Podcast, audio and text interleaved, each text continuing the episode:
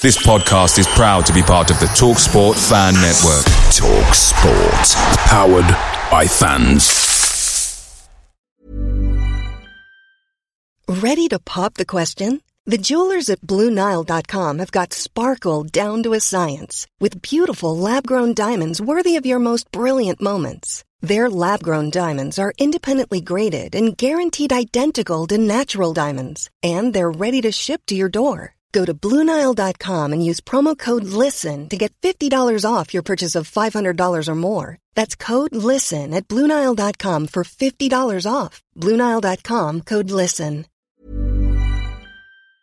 The Talksport Fan Network is proudly supported by McDelivery, bringing you the food you love. McDelivery brings a top tier lineup of food right to your door. No matter the result, you'll always be winning with McDelivery. Order now on the McDonald's app and you'll get rewards points delivered too. So that ordering today means some tasty rewards for tomorrow. Only via app at participating restaurants. 18 plus rewards registration required. Points only on menu items, delivery fee and terms apply. See mcdonalds.com.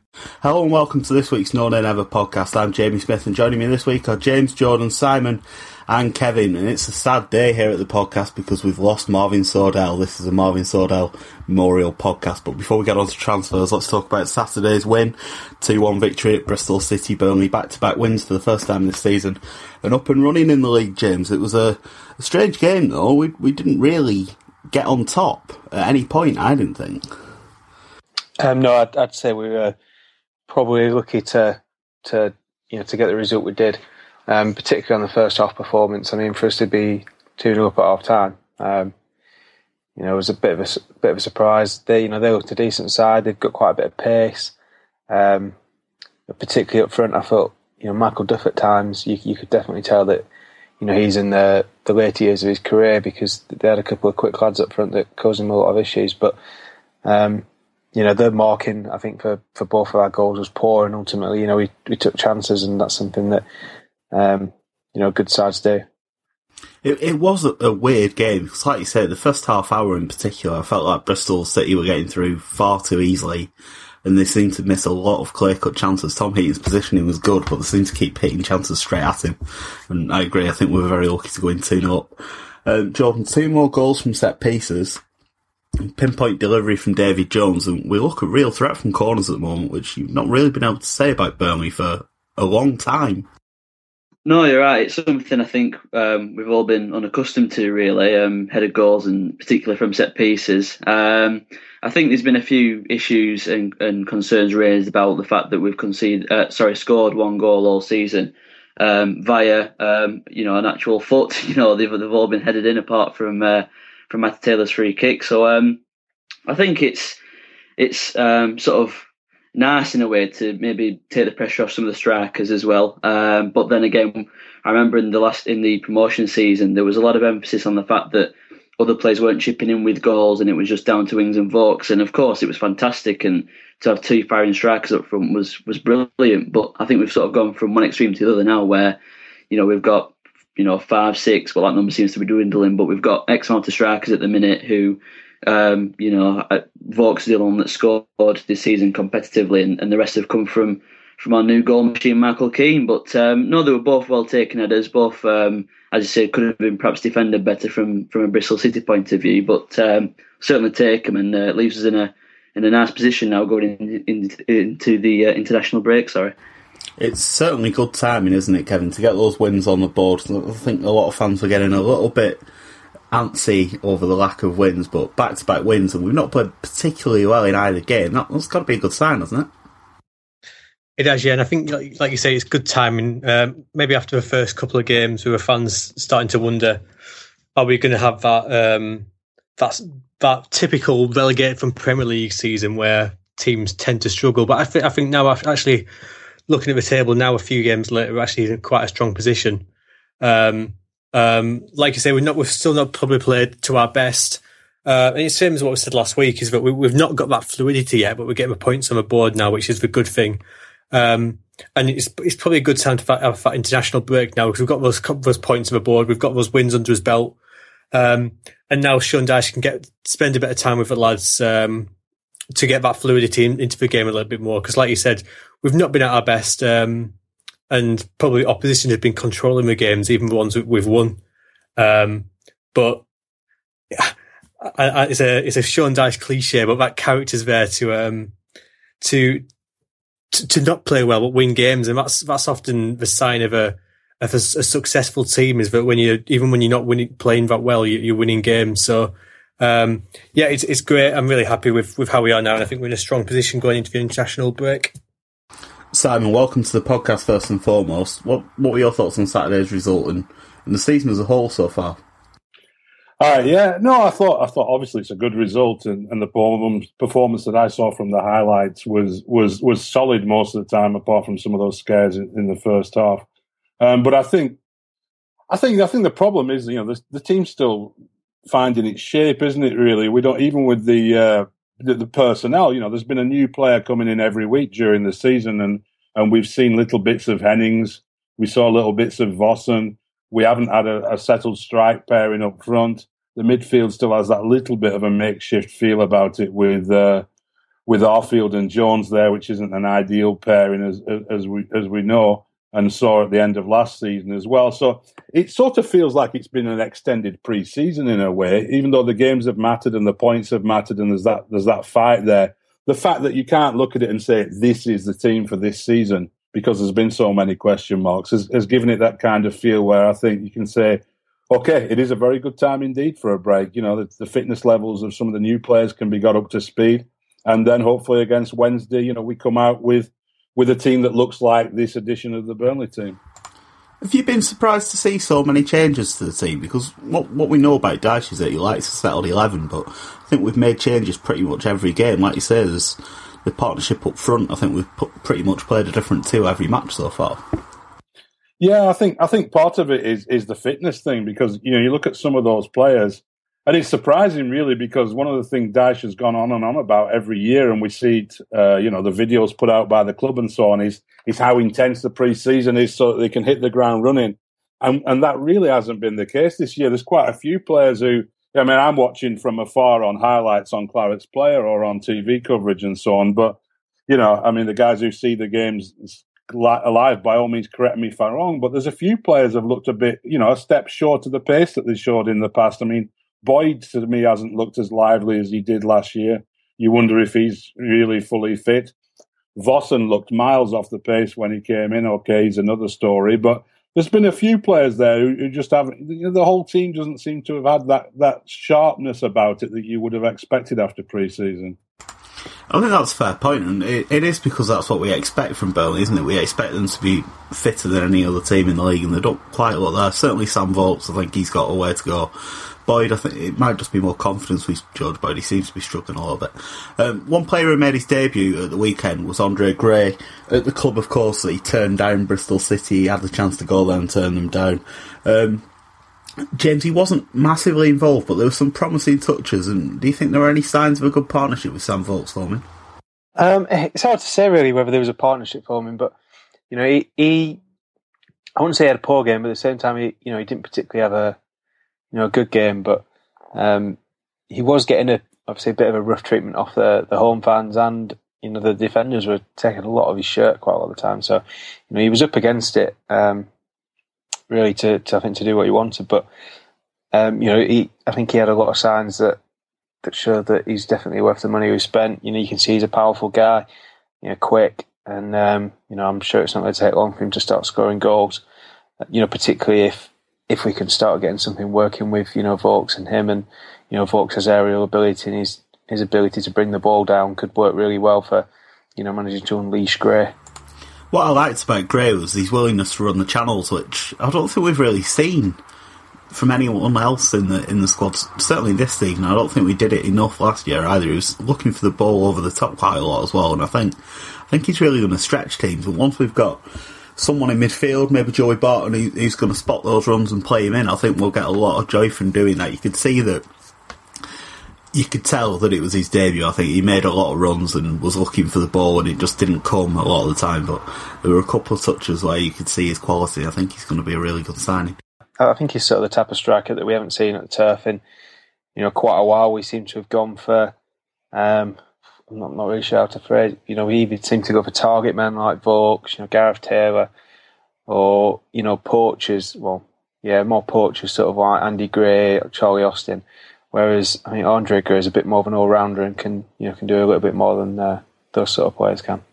We've seen a couple of strikers go, and we'll come on to that um, just in a couple of minutes. But Jordan, Vokes and Gray started at Bristol. Do you think they're probably going to be the, the first two going forward? I imagine so. Yeah, I think it's it's the obvious answer, having lavished um, you know so much on, on Gray and, Vokes, obviously um, you know being so prolific for us, particularly a couple of seasons ago. I think that's the obvious answer.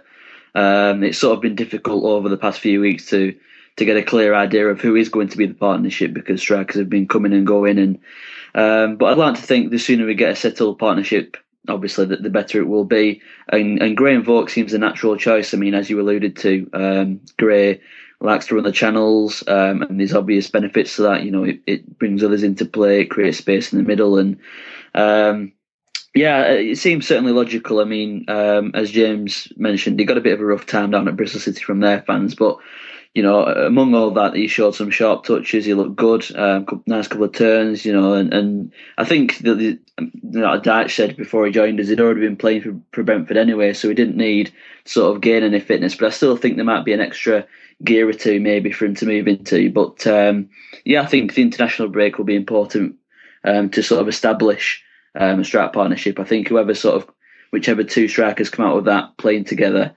um, against I think Sheffield Wednesday's the first game. I think those two onwards will sort of be our, our select front two um, for the rest of the season.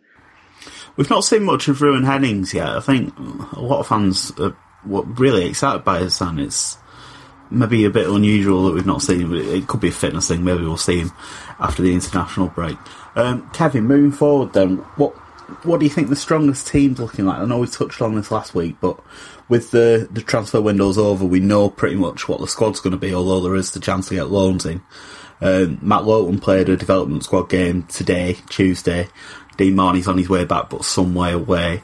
Um, Chris Long also coming into the picture. Do you think that there'll be many changes to the team? Barton will presumably come in.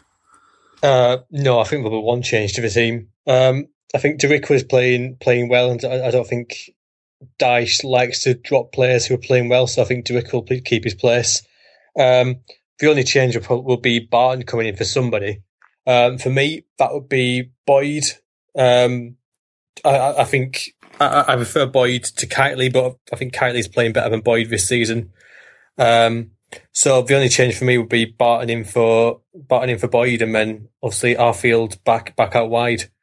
Um, uh, other than that, it's probably as as we are.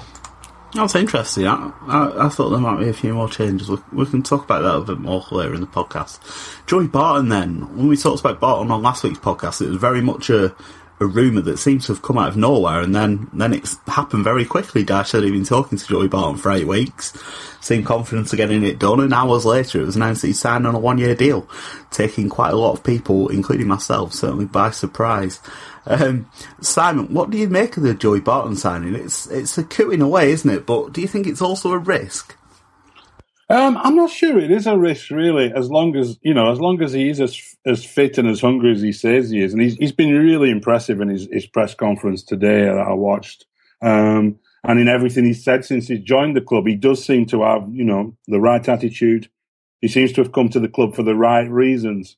Um, and if he wants to just get stuck in and get get be part of this team, um, I think I think it could be great because the midfield has been missing somebody with that kind of authority that he can stamp on games. You know, because Jones is a player who I think is outstanding at keeping things ticking, keeping things moving. Um, but he's not a player who really stamps his authority on games. Uh, Marney, even when he's fit, is somebody who will work very hard. Again, keeps it ticking, and, and, and when they've been at their best, that's been fine. But we found last year, really, with, with field in there, I think that that absence of a personality, I'm not talking about his off the field personnel, but his on the field personality, somebody who can who can dictate the tempo of the game a little bit, put his foot on the ball when he wants to, or, or step it up when he when he thinks it's needed. That's something that's been missing from our midfield for the last the last second half of last season and, and so far this year. So I think I think all the signs are it could be a, an excellent signing, but the, the risk rather than the personality things about Barton, which you know you got to take his word that he's put those kind of issues behind him. Really, I, I think the risk is more you know, he's 33. Um, I think he just turned 33. And, you know, the picking up injuries, or perhaps, you know, he doesn't get off to a great start and he's sat on the bench. Marney comes back, and, and then is he going to be somebody who's happy to be a squad man? You know, if it comes down to that, and with the money that we're presumably paying him in wages, would we be happy with that? So I think that's the risk side of it. But overall, I, I think it's an excellent signing. You, you do have to wonder where he is in terms of fitness. I think he has trained with a couple of clubs over the summer, and he seems like the sort of player who would look after himself properly. But he's going to be a bit behind the squad, surely. Obviously, he's got a chance to catch up over the international break, but we don't know exactly where he's going to be. It might be the case that he just has to catch up by playing games, which isn't ideal. Um, Simon mentioned there a couple of the things that Barton was talking about in his press conference. I just want to go through a couple of the quotes. He said, You can go out and spend millions of pounds on players, but to create the culture we have here is far more difficult. And he also said, One thing I can guarantee Burnley fans is that every time I pull on a shirt, I'll give everything in my body for the club. I think that really shows that he, he understands what the club's about. Sean Dyche obviously sold the club to him very well, but I think Barton gets it. And I think that that's going to be crucial. I think understanding what the club's about is really important and, and underrated. I think it's a, a trait in players that we don't talk about a lot, but I think it is absolutely vital. Um, James, are you surprised that we got Barton done? We seemed to think it was a bit remote last week, but it, it came together really quickly in the end. Yeah, it sounds like it was you know one of those ones where um, things came along you know really quickly all of a sudden. Um, it is I think it's a bit hard to believe necessarily what the the real timeline was because there seems to be several different um, versions of it floating around. But you know, it seems at least like you know there were teams interested in uh, in Barton, and you know for whatever reason he's he's you know he's, he's decided to to make a decision that's maybe more true to you know him just having a good experience. He obviously he said the bit about how he made just the financial decision at QPR, and he's just, he said told himself he would never do that again. And obviously he's definitely not done that coming to us. So um, you know clearly you know, he, he feels that this is the challenge he wants, and you know, it sounds like Sean Dyche has sold it to him really well. He mentioned, didn't he, when he, he first came in, that he, he had a more appealing, more attractive, bigger financial package on offer from a club in Switzerland. It was going to be two years as well, so he had the opportunity to go somewhere else. Um, Jordan, the other midfielder that we talked about all summer really was, was Henry Lansbury. Presumably now Barton is the alternative to that. Are you quite happy with that, or would you still like to see Lansbury come in? Um, I think without seeing Barton play for us, it might be difficult to have a definite answer. But um, I certainly can't grumble at the Barton sign. And I think um, in terms of the, the playing styles, I don't think the two are dissimilar. They both strike me as sort of midfielders with a bit of drive. Maybe Barton is a bit more sort of um, so obviously relax now in his role. You know, he won't be you know attacking with that same endeavour maybe as, as what he might have done six seven years ago. While Lansbury obviously still quite young and, and has that energy to do that. But um, no, I think it's a really shrewd bit of business. Um, I didn't really get to touch much on it last week, in fact, at all. But um, yeah, um, been really impressed with him so far. You know, the way he sort of talks in a press conference. You know, I get the impression that he's just as comfortable behind the microphone as, on, as he's on the pitch. And um, I think, as has been alluded to already, we need that sort of authority in the midfield, that someone to really dictate things, um, not only in terms of you know being vocal, but you know in terms of the playing style as well. And um, I think Barton certainly adds that and gives us that little bit of experience as well in the middle. And the fact that he said today in the press conference he, he had offers from abroad and Premier League clubs, but he's taken the, the decision to come down to the Championship shows that we've got a talented squad here that he can see himself playing well in. Um, and he said there's no airs and graces. He, you know, he doesn't expect to get in straight away when he's to full when he's back to full fitness because obviously sudden will start coming back. And Marney's played in a development squad game today, so um, I don't think he'll walk straight in, but he certainly gives us another option. And um, yeah, just to to come back to the question, I think him or Lansbury. I mean, it would have been brilliant to get Lansbury, but um, I certainly don't think Joey Barton's a bad alternative. I, I, disagree. Actually, I think he will come straight into the side. I'd be very surprised if he doesn't start. I think we'll be be looking to throw him in at the deep end against Sheffield Wednesday after the break. Um, Kevin, his leadership's going to be important, isn't it? Over the summer, we've lost Shackell, who's obviously the captain. We talked about how he maybe wasn't the most demonstrative of captains, but he was certainly a leader. Kieran Trippier led by example. Danny Ings was the same. We've lost those players who contributed a lot in terms of character and strength and leadership on the pitch. Barton's got those qualities, hasn't he? He's going to make a big difference in that term. Definitely is, yeah. I think we, when when we announced Heaton as uh, as captain, we were talking about those those leaders throughout the pitch. Uh, we were talking about the likes of Michael Duff. I know um, a lot of the newcomers um, have been have been talking about Michael Duff as as playing that captain role almost as being you know coming up coming up and giving that advice, giving them that that that that strength throughout the squad. And we were talking about Dean Marney as well, and obviously the caveat to that was that he was not going to be um, back in the squad for quite a while. Um, whereas Barton, obviously, is is a is a strong leader himself. He's he's very uh, outspoken. He's he's confident. He he knows the game inside out. Um, and he, he's going to be he's going to be that player who's going to give players a rollicking when need to, and he's going to um, shout a lot and, and and almost dictate the pace. I think from midfield, and it's going to play that role which we which we were probably lacking with uh, with Dean Marney um, being out. So I think that's that's a real plus point to um, to to him coming in. Um, and you know we were talking about whether Tom Heaton being a captain from the back um, will work that well. But I think when you've got the likes of Duff, um, I'm, I'm, particularly Barton throughout midfield to complement um, Heaton's leadership, probably behind the scenes a little bit more. Um, that's going to be really, really crucial to to to our success this season. Yeah, I think the, the thing about Barton that I'm looking forward to seeing is that I think he's going to be really positive on the ball. David Jones, he seems to have become a bit of a whipping boy this season. I don't know if it's just things on social media or message boards, etc. But there's been a lot of criticism over the way Jones goes about the game, even though he's not doing anything different. He's just playing the same way as he always does. We know what we get from Jones. He's very one-footed. We all know that. He's not the quickest. We all know that. But he'll keep the ball, and that's really important. Sometimes you just need someone who's going to retain possession. But I think Barton will. He'll take more risks in possession. He'll look to go forward. He'll look to take people on.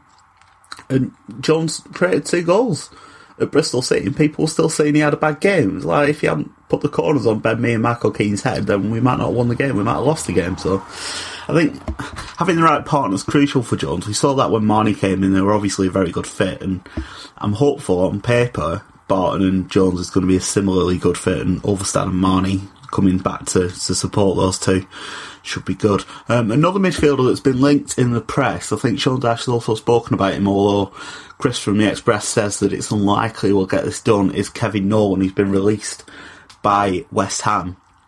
Um, Nolan and Barton may be a bit too similar, but certainly someone who's got experience and again, we're talking about leadership ability in the middle of the park. He's been promoted from the championship. Um, Simon, do you think Barton and Nolan together would be a bit too samey, too old heads? Maybe not got as much in, in the way of legs as they used to be. Obviously, still got two legs each, but maybe not the energy to get around the park.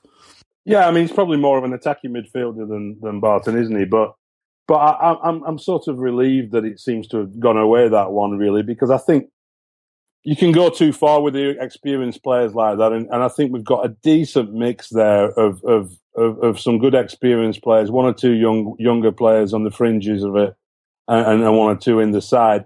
And I, I, you know, I just think I don't know. It starts to feel a little bit John Bondish, doesn't it, when you start getting too many 33, 34 year old ex Premier League players coming into the uh, in, into into the setup. I, I I wouldn't be too disappointed if we didn't go for him.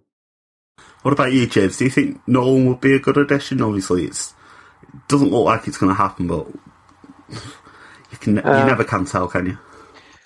Uh, with Dean Marney's return being sort of you know not in the too distant future, um, I wouldn't be too keen to to add someone who's definitely going to want to put a. Um, I can't see Kevin Nolan coming here and saying the same things that Barton has. You know, where Barton said that you know it might end up they get stuck on the bench, but um, I can't really see that being the Kevin Nolan way. I, was really against potentially signing Nolan, but after Vossen went back to Belgium, we'll come on to Vossen next. I just wondered if Nolan playing in behind a striker might be an option. I don't think he could play in a 4 4 2 anymore, but maybe dropping behind someone like Andre Gray and getting in the box, maybe he'd be a good option there. I don't know because I, I, personally that's something I quite would see George Boyd do.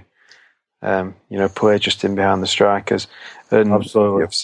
You know, you mentioned Vossen there. And Vossen probably would have been, you know, suitable for that role if he'd been able to settle in England. But, um, you know, I think really for that position, you probably want a bit more legs. And, you know, we've got Matty Taylor as well, who's, you know, you probably put in a similar bracket to, to Nolan and, and Barton in terms of uh, the legs they've got left. So, Yeah. I think we should probably stop talking about how many legs people got. It's, it's getting a bit surreal. That's a really good point about about George Boyd, though, because I noticed a number of people have, have been sort of pointing out that he he doesn't look too happy at the moment, and I've been I was I was thinking about this that this week, like why why what would be the problem? And I think you know last year he did an awful lot of. He's a creative attacking player, and if you look at if you look at his clips from his time at Peterborough and so on, he played very central roles quite a lot and, and was very much an attacking player. And last year he sacrificed a lot of that with all that incredible work rate that everyone talked about. And I just wonder if he didn't think coming down to the championship, okay, now it's my time to shine, give me a spot. And then he's seen himself, you know, given that job again of, of slogging up and down the right. So I think he could be very interested in that role, but that presumes that we might play a slightly different formation, which uh, is a big presumption to make with Mr. Dyche, isn't it? I think it's a good point. I think when the season started, I was hopeful that Boyd was, was going to be a, a, a big player. I mean, we paid £3 million for him, joint record signing, and he's a player who's done well in the Championship before. I, I was looking for 10 goals and 10 assists from him, and we've seen very little so far, so uh, maybe switching up his role a bit.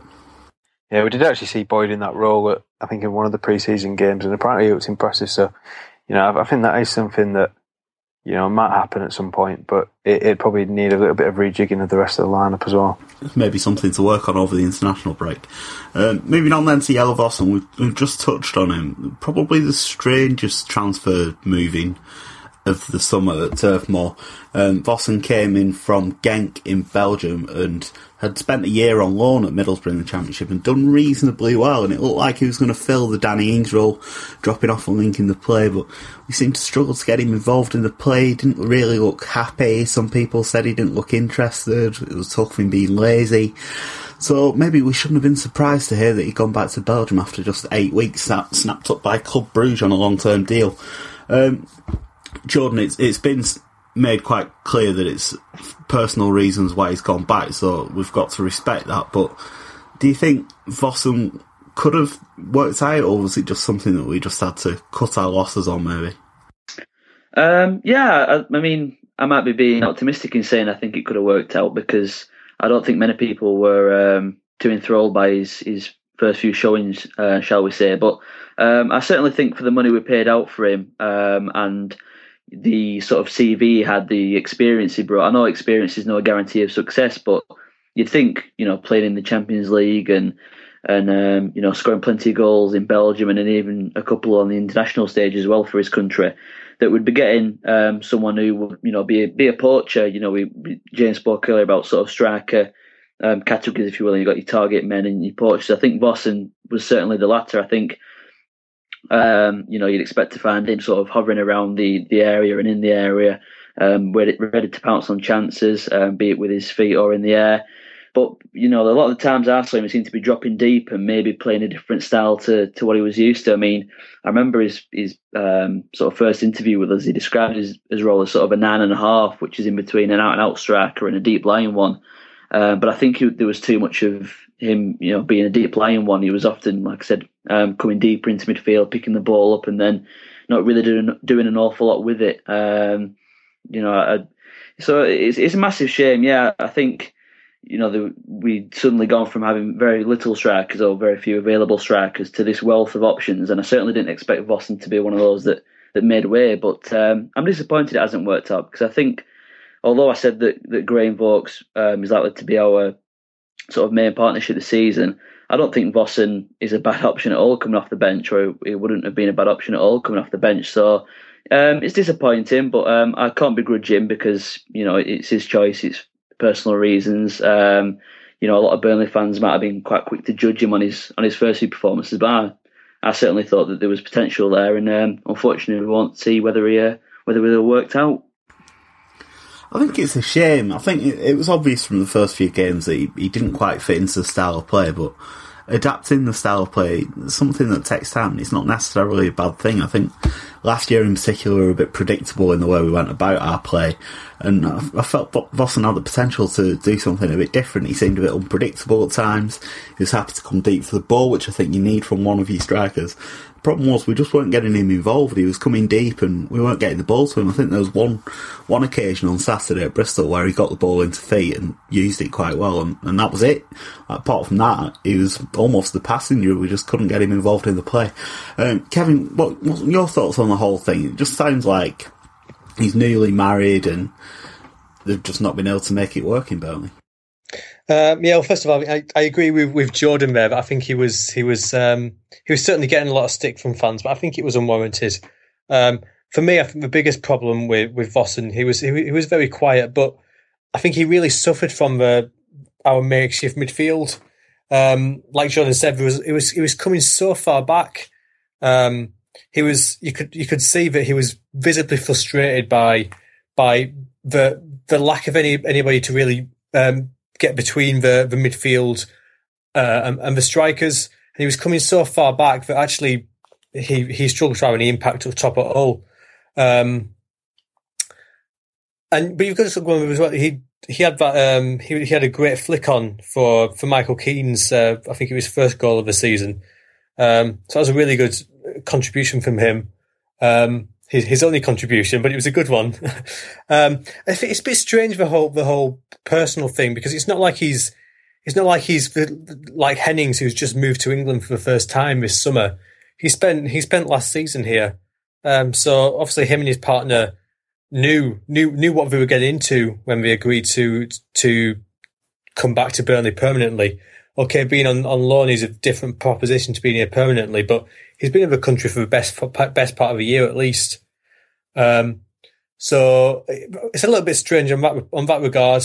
Um, yeah, I'm, I'm, disappointed to see him go. Really, I think he, I, I, do think he had something to offer, but it's the it's the same thing with how when he left to go back to Bournemouth.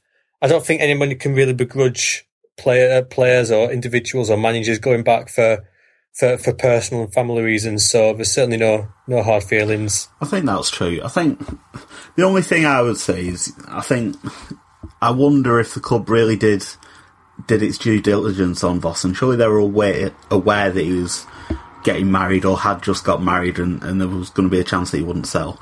Um, there was a conspiracy theory actually that um, it might be absolute nonsense, but it's worth mentioning.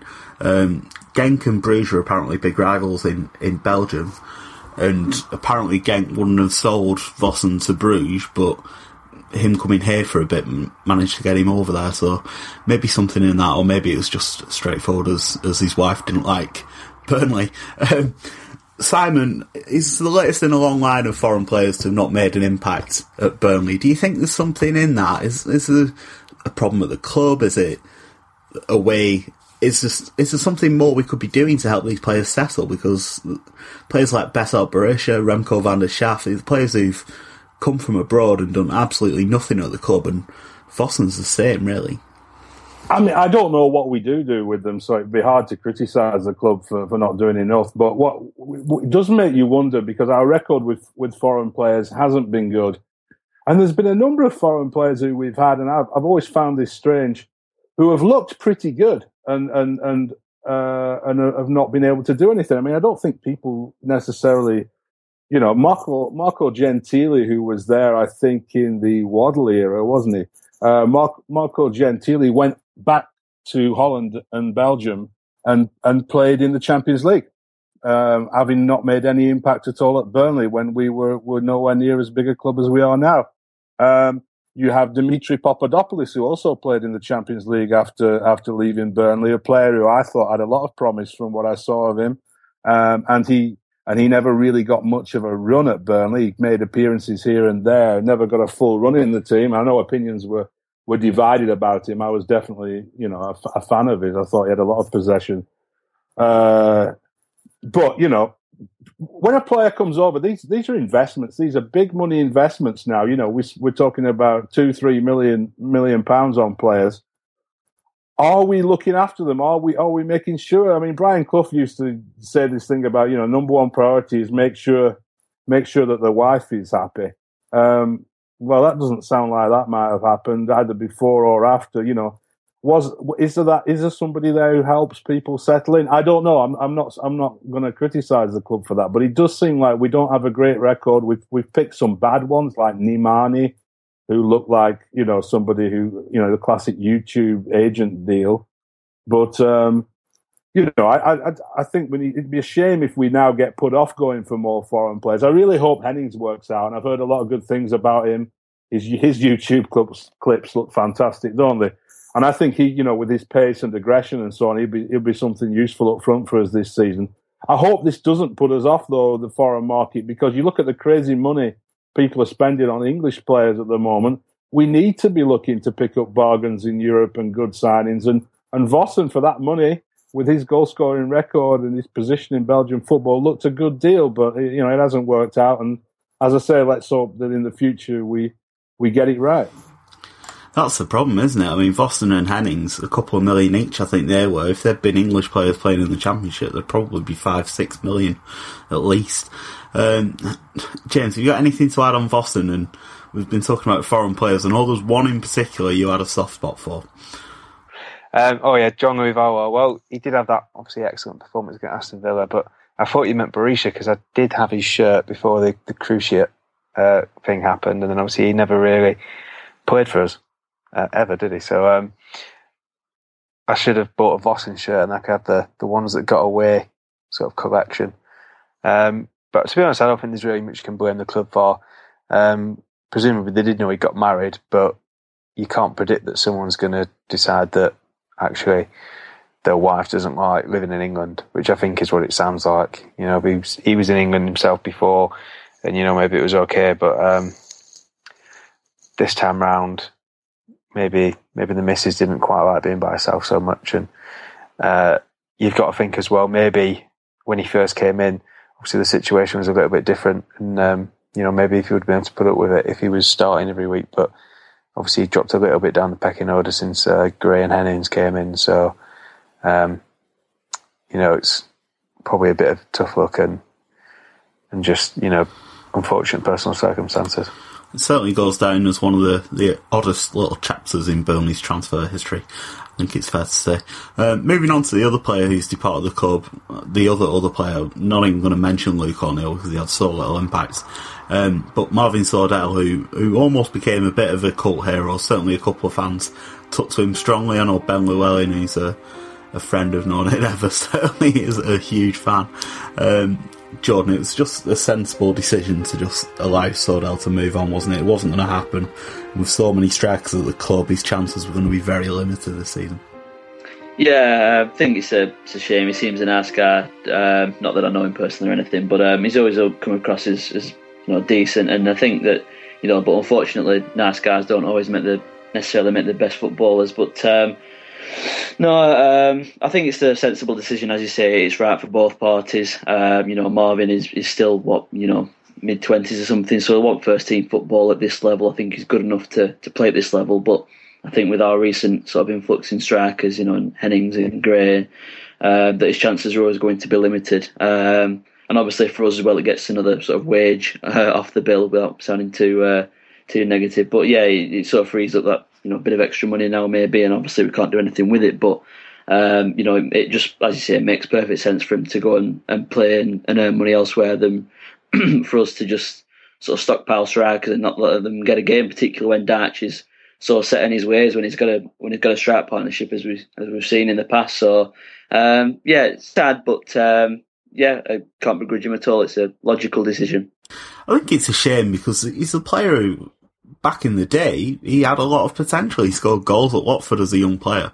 Got an interesting tweet earlier actually from a Watford fan site, fans group thing, suggesting that Sordell concentrates too much on saving the world, were his exact words, and his, his charitable foundation, which I thought was an interesting way of looking at it. Probably a lot of rubbish, but could be something in it. Maybe he just didn't have enough focus. Maybe that's something to point out. Maybe he just wasn't very good. Um, Kevin, what are your thoughts on Sordell? Oh, it's like we said the other week. I just feel sorry for him. He just seems like you said. He seems like a nice chap. Although I think my my strongest I, I, every time he every time he was subbed on, I'd always put a picture on my non ever Twitter, uh, just his his uh, his player picture, just my, my point was that he looked he just looked so happy. Had a huge smile on his face. Um, I mean, the other week somebody pointed out, but actually, if you look at his this season's photo when he looks really happy, but if you look at it next next to last last season's photo, he looked even happier last season. I mean, you look at the year before when he was at uh, I think it was Bolton, he looked even happier then. So he's getting sadder every year on his um on his uh, on his uh, player photos, and it, it's just heartbreaking. Um, it's, it's odd brother. he's he's gone when he's actually got a much better goal record than who, uh, one, one in twenty odd is much much better than none in thirty odd. He's played half as many games, and and most of those have been, only been kind of five ten minutes at the end, and he's still managed to score more goals than uh, than Jutkiewicz. Um, it's strange, isn't it? Because the Duke seems to get a lot of leeway from fans. I think because he obviously puts so much into it, whereas Sordell, people just seems to regard as completely hopeless. I think Sordell's different as well. Jutkiewicz is probably a similar type of player um, to to Hennings and Vokes. I think um, they're all they're all different in their own ways, but certainly they can be they can be grouped together. Um, whereas Sordell offers that little bit different um, to, to, the others. So it's, it's, it's, he, can give us something different if we want something different from the bench. Um, ideally, we, would never want to, to, to, use him because we, we wouldn't need have that problem. Because let's be honest, we don't want to play. So we don't want to play either Sordell or Duke. Um, but if we had to, I, I think I, if we had to get rid of one of them, I'd probably prefer to get rid of Duke. Um, but but to be honest, I'm I'm, I'm hoping that within a few weeks neither of them uh, are at the club. Yeah, I'd get rid of both, to be honest. Um, James. Uh, it's a shame almost that this is a podcast because I think there's a, a graph to go with Marvin Sordell's career, which is um, it could be also in, interactivity on the podcast. Which is on one side goals per game, on the other side the size of his thighs. Because if you if you look at pictures of Marvin Sordell playing for Watford, he's very very slight. If you look at pictures of him playing for us, he's a guy who's definitely not skipped leg day recently. His legs are huge; they're like trees. James, when you said you've got a point on Sordell, I really didn't think it was going to be about how big his legs are. Yeah, well, I'm really worried about this, this week's podcast now because we've had Jamie going on about legs and now James is going on about thighs. there is much more talk about legs than I anticipated. He's kind of like Akinbiyi. Do you remember when Akinbiyi no, went? That is a good point. He got really massive, didn't he, and lost yeah. all his pace. He was scoring fantastic for us. We sold him. He spent all his time in the gym. He came back and he was like, he just wasn't the same player. Probably because his legs were chafing. So you know, you've got to wonder if the same thing. Uh, that, that's an interesting point. Um, let us know what you think about James's point about Marvin Sordell's legs. get in touch with us via Twitter. Our Twitter name is at no or you can email us at podcast at no net as well. Um, Simon, it's, it's hard to remember sometimes that he scored a lot of goals in championship level for Watford as a teenager, and Stuart Pearce took him to the Olympics in the Team G Team GB squad instead of Jay Rodriguez. Yeah, I mean, you look back at it, uh, 2010 2011 season, he scored 15 goals uh, in all competitions, playing in the Championship, and then he scored 10 in 29 the next season with Watford. So you can see why Dyche might have thought that he was the man to to get him going again. Uh, I mean, the frightening thing is that's the kind of goal scoring record that, that Andre Gray had last season. Really, I mean, you know, 15 or 18. You know, you can you can you can have seasons like that and then lose it. Let's hope that's that's not going to be the case with Andre Gray. I'm sure it's not going to be because he does look he's a very different player. Sordell just looked completely overawed to me last year watching watching the Premier League games on television. Every time he came on, it looked like we were, we were throwing in a kid from the youth team. He just his touch. I mean, that what what game was it? The Birmingham game where he had a chance this year, where he just totally froze, didn't yeah, he? he wouldn't even hit it. I was about to bring that up. just... And as soon as that happened, I thought this kid's got, you know, he's got to go. A, he's not good enough for, for Burnley at the moment and B, it's obviously not doing him any good because somebody who scored that amount of goals in the championship earlier in his career shouldn't be like that. I mean, there's something something seriously wrong with his confidence there. That I suppose it's it's two or three years of not being in the regular in the team. So good luck to him. I hope he finds somewhere. There's been rumours about Huddersfield, but apparently they they they've said they're not interested. Um, I'm sure he'll find somewhere in League One or League Two and hopefully start scoring the goals again because he does seem like people have said a nice lad. I think it's inevitable that he's going to come back and score at the turf for somebody else, and it? it just seems absolutely inevitable. I've already mentioned the. We just talked about the Birmingham moment. There's one moment as well that for me sums up Sordell's career. It was against Sunderland last season at Turf Moor. Sordell, um, the ball came to him in the box. It came across him, and he just needed to open up his body and hit it. And it was about eight yards out goal in his sights, really good chance compared to the fact that we created no chances in a lot of games last season. And he opened up his body, did everything right, totally missed the ball. And that for me summed up Marvin Sordell. He couldn't even hit the ball. And that was, um, it's just sad really. I'm sad for Sordell because I think there is a player in there. It's just where is he? Dyche obviously felt he could get back the, the old Sordell from Watford. that worked together at Watford, but just didn't happen in the end. And to echo what Simon said, best luck to him. But that's the transfer window over now. It's slammed shut for another few months. The loan window opens next week and Burnley can still sign up free agents, so transfer speculation will no doubt continue. Um, but to sum up, the transfer window, without including all the development squad ins and outs and the kids that were released, in came Andre Gray, Lowton, Darikwa, Henning, Barton Long and Vossen. Out went Ings, Trippier, Shackell, Wallace, O'Neill, Reed, Cisak and Vossen. Um, overall, then, with you'd probably say three first teamers in the shape of Ings, Trippier, and Shackell going out. How are we feeling overall about how it's gone? We asked on Twitter, but we'll go through the panel first. James, what are your overall thoughts? Are you quite satisfied, or do you think there's still problem areas? Um, I would have liked to see us bring in another centre back. I think. Um, you know, like I said on on Saturday, it, there was times when um, you know the pace of Bristol City looked a little bit too much for uh, for Michael Duff um, at this stage in his career. But you know, he's obviously still got the great football mind, and you know, he knows where the play's going to go. But you, you can't always make up for for sheer pace if you if you're against you know a, a really quick lad.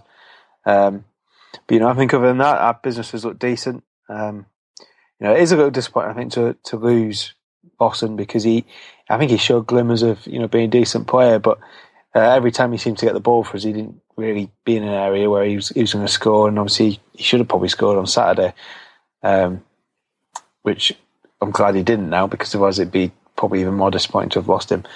But um, obviously, I think Joey Barton's the you know the key signing because we're we're missing something in midfield while while Marney's not there, and I think. Um, you know that that's something Barton's going to be able to add, and it's probably going to make it really difficult for Dyche when um, Marney's back because you know Jones is very very good at this level. He's a great passer of the ball, um, but we all know what Dean Marney's like in this Burnley side, and you, are not going to want to miss that. And if Barton hits the ground running, then it's a it's a good problem to have.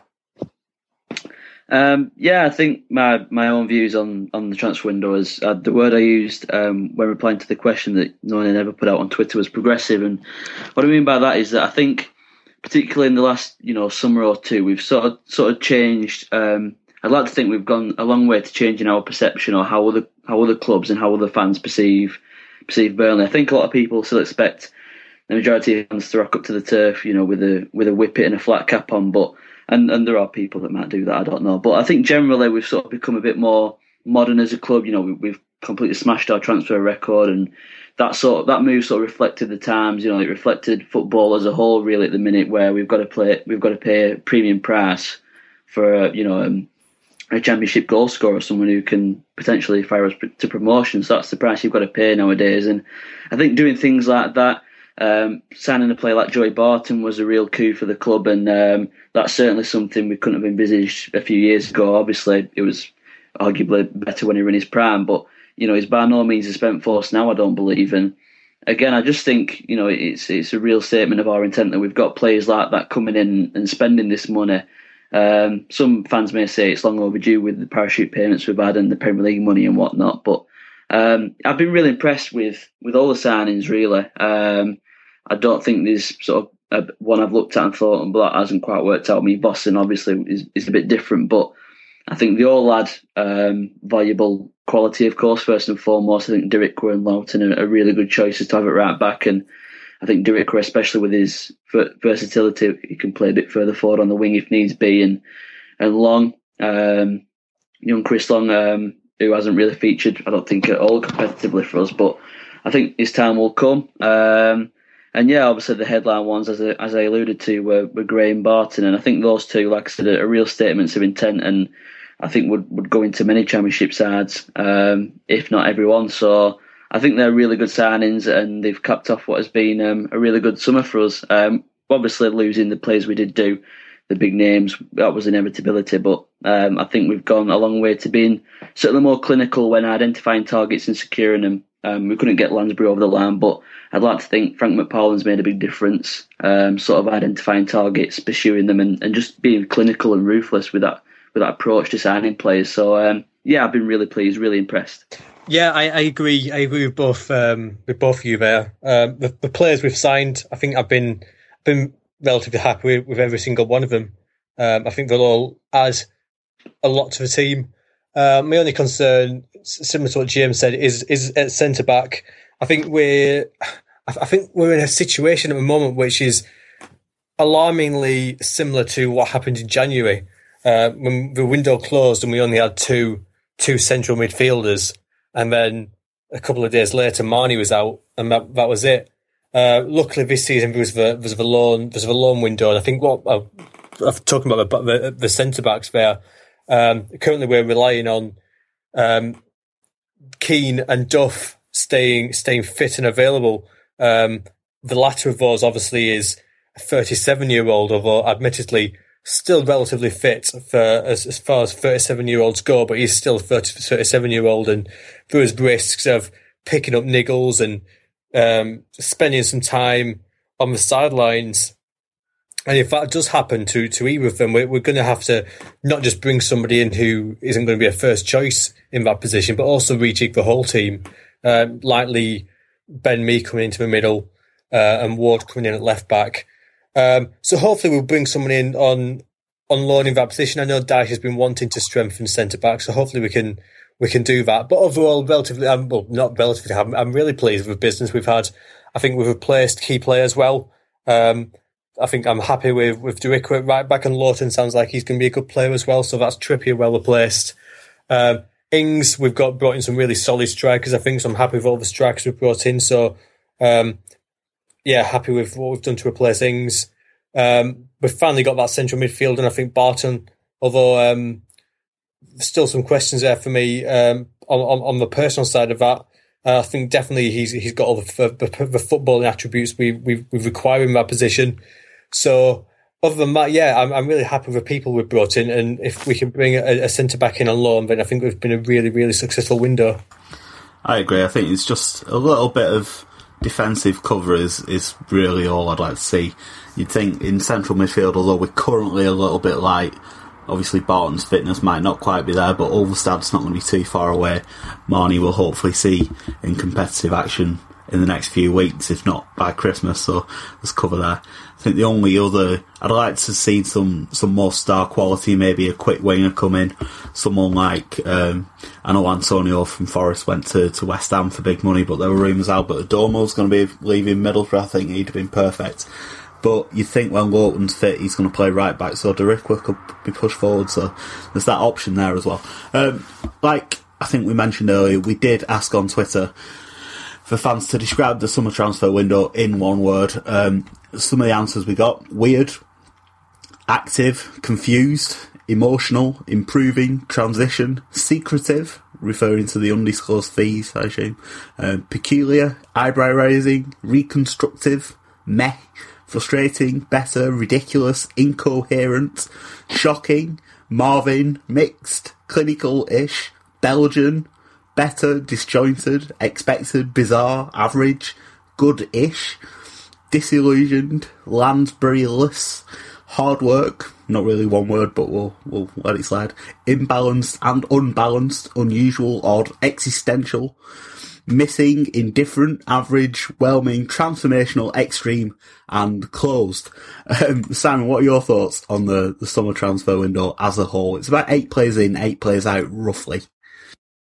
I think it's it exceeded expectations. That's the way I put it. You know, I, I really felt with with losing uh, Ings and Trippier in particular that we were going to struggle to replace them and to bring in you know, Gray And then uh, Darikwa has been, for me, the only signing we've made who's made an instant impact, really, isn't he, so far?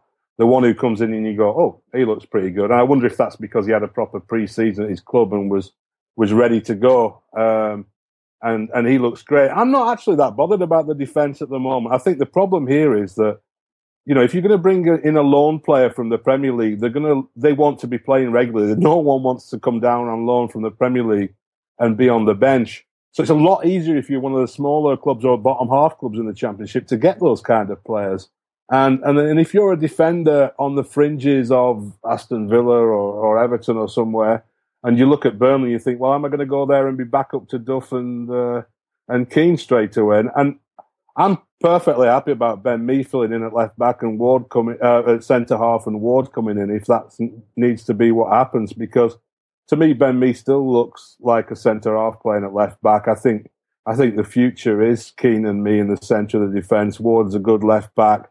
We've got other options at left back as well with Lafferty and so on.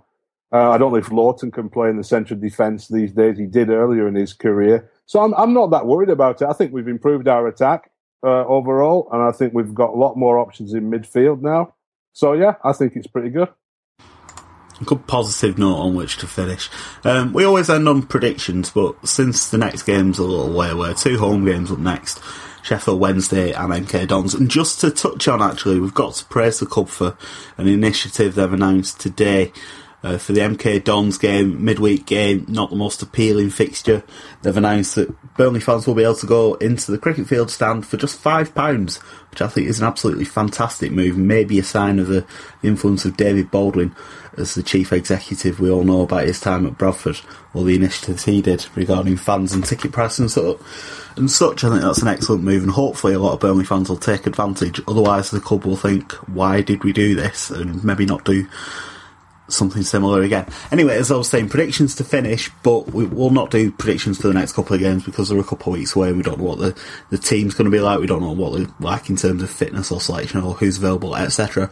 Um, but with the, the transfer window closing, we've got more of a sense of what the squad shape, what sort of shape the squad is in. So, James, we'll start with you. Where do you think roughly Burnley are going to finish? Are we good enough for top six at the minute, or are we going to fall short? Or are you going to be bolder and say we could go up automatically? I think you've got to think we are good enough for top six. You know, um, the size that we, we put out so, this, so far this season, you know, Bar, uh, Trippier, Ings aren't really dissimilar to to what we are putting out at the end of our season, and you know we've still got some Premier League results even though we went down. Um, I, I think it's true to say obviously we've had a bit of a slow start certainly not the start that we had um, our last time in the championship, where you know we we like a surprise package from the from the get go. But um, yeah, I think it's a bit of a culture shock for the players to come come down from the Premier League.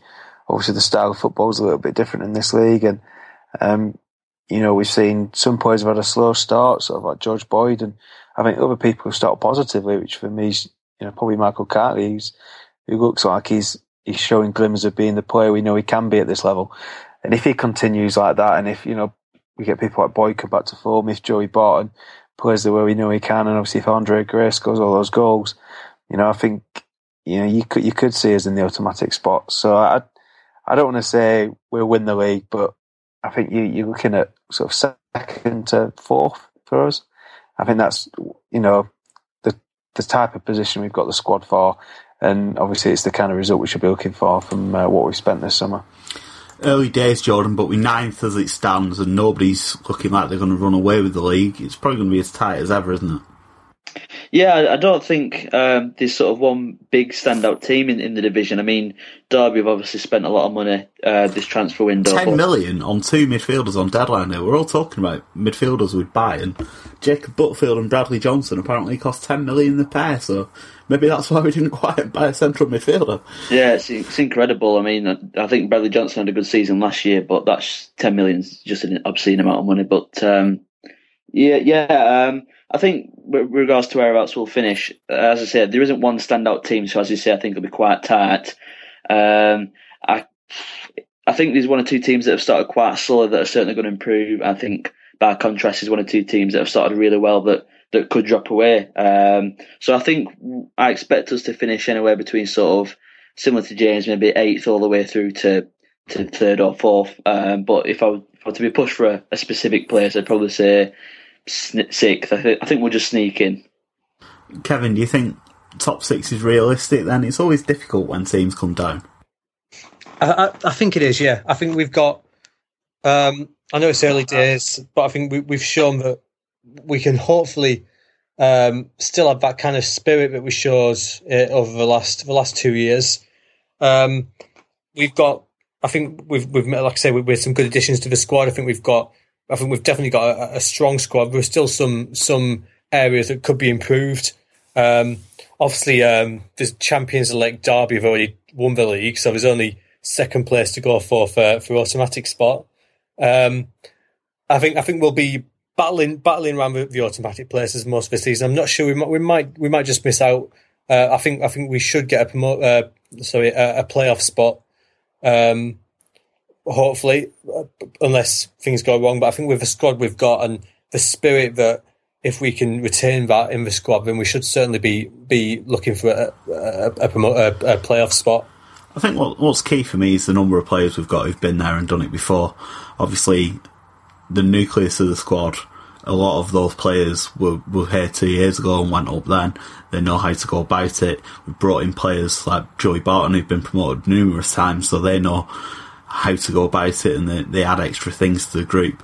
I think Andre Gray's got the potential to be the top scorer in the league. That's going to be crucial. Um, maybe injuries and suspensions will have a factor, but you could say that for every club. Um, Simon, we'll, we'll, finish with you then. Where do you see Burnley finishing in uh, in the table at the end of the season, and, and who do you think our main rivals are going to be? Well, I think I think you know, any to get out of this league, as we've seen from our experience over the years, pretty much everything has to work, doesn't it? And I think you know, if you look at this squad, if Barton comes in and has the impact, if Gray comes in and scores goals, um, you know, if everything else falls into place, I think looking at our squad, we should be looking at the top two. We should. I don't. I don't think with the amount of money that we spent and the and the quality of player we have with with the experience that they have, we should be looking at sixth or seventh and, and, and having a trip to Wembley and being happy with that. I think we should be pushing for t- for the top two. Of course, if Gray doesn't score goals and Barton's a crock half the time, then it's it's going to be difficult. So if everything comes together, I, am confident we can, we can go up. Our main rivals, it's a difficult one. I mean, you think with the money they're spending, Derby should be, but you know, they've lost Will Hughes, haven't they? Who I think is a fantastic player. I would have loved to have seen us sign him this this time last year. Um, and I, you know, the, are, are, these panic buys they're going for now? You know, it looks a little bit that way, doesn't it? So who knows? It's wide open. I think Middlesbrough could be an, a, threat again this season, but um, I think we'll be up there. Excellent. Good positivity from everyone. Everyone's convinced we're going to do well this season. That is about all we've got time for this week. No podcast next week because it's the international break, but this one's been a bit of a, a long one, double length special, so feel free to space it out throughout the next couple of weeks. Um, thanks to James Jordan, Simon, and Kevin for joining me. Thanks to everyone who got involved on Twitter earlier. If you're not following on Twitter already, then what are you doing with your life? Our address is no never net. You can email us as well at podcast at nonaynever.net. If you've got any feedback, questions, etc., if you want to be on the podcast, please do get in touch. Thanks as ever to our sponsors at Neville G. We couldn't do the podcast without them, but that is all we've got time for this week, and we'll see you in a couple of weeks' time. Goodbye.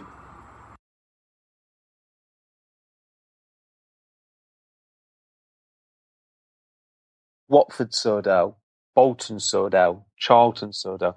Burnley sold out, and you just see it gets bigger and bigger and bigger, and he scores less and less goals. Away days are great, but there's nothing quite like playing at home. The same goes for McDonald's. Maximize your home ground advantage with McDelivery. Order now on the McDonald's app. At participating restaurants, 18 plus serving times, delivery fee, and terms apply. See McDonald's.com. And there it is. That's as good as it gets on this stage. Nissan Townstar EV strikes again. It's an unstoppable van. Unstoppable. Look, Just fantastic. You can actually see the Pro Pilot technology in action. Effortless parallel parking. It moves with all the confidence that comes with a five-year warranty. And with a bench full of all-star van experts, there's real strength in depth here. That's all-star quality. Search Nissan Townstar EV and visit your local all-star van centre to see for yourself. Terms and conditions apply. Five years or 100,000 miles, whichever comes first. ProPilot is an advanced driver assist technology. Driver's responsibility to stay alert, drive safely, and control vehicle at all times. This podcast is proud to be part of the TalkSport Fan Network. Talk Sport. Powered by fans.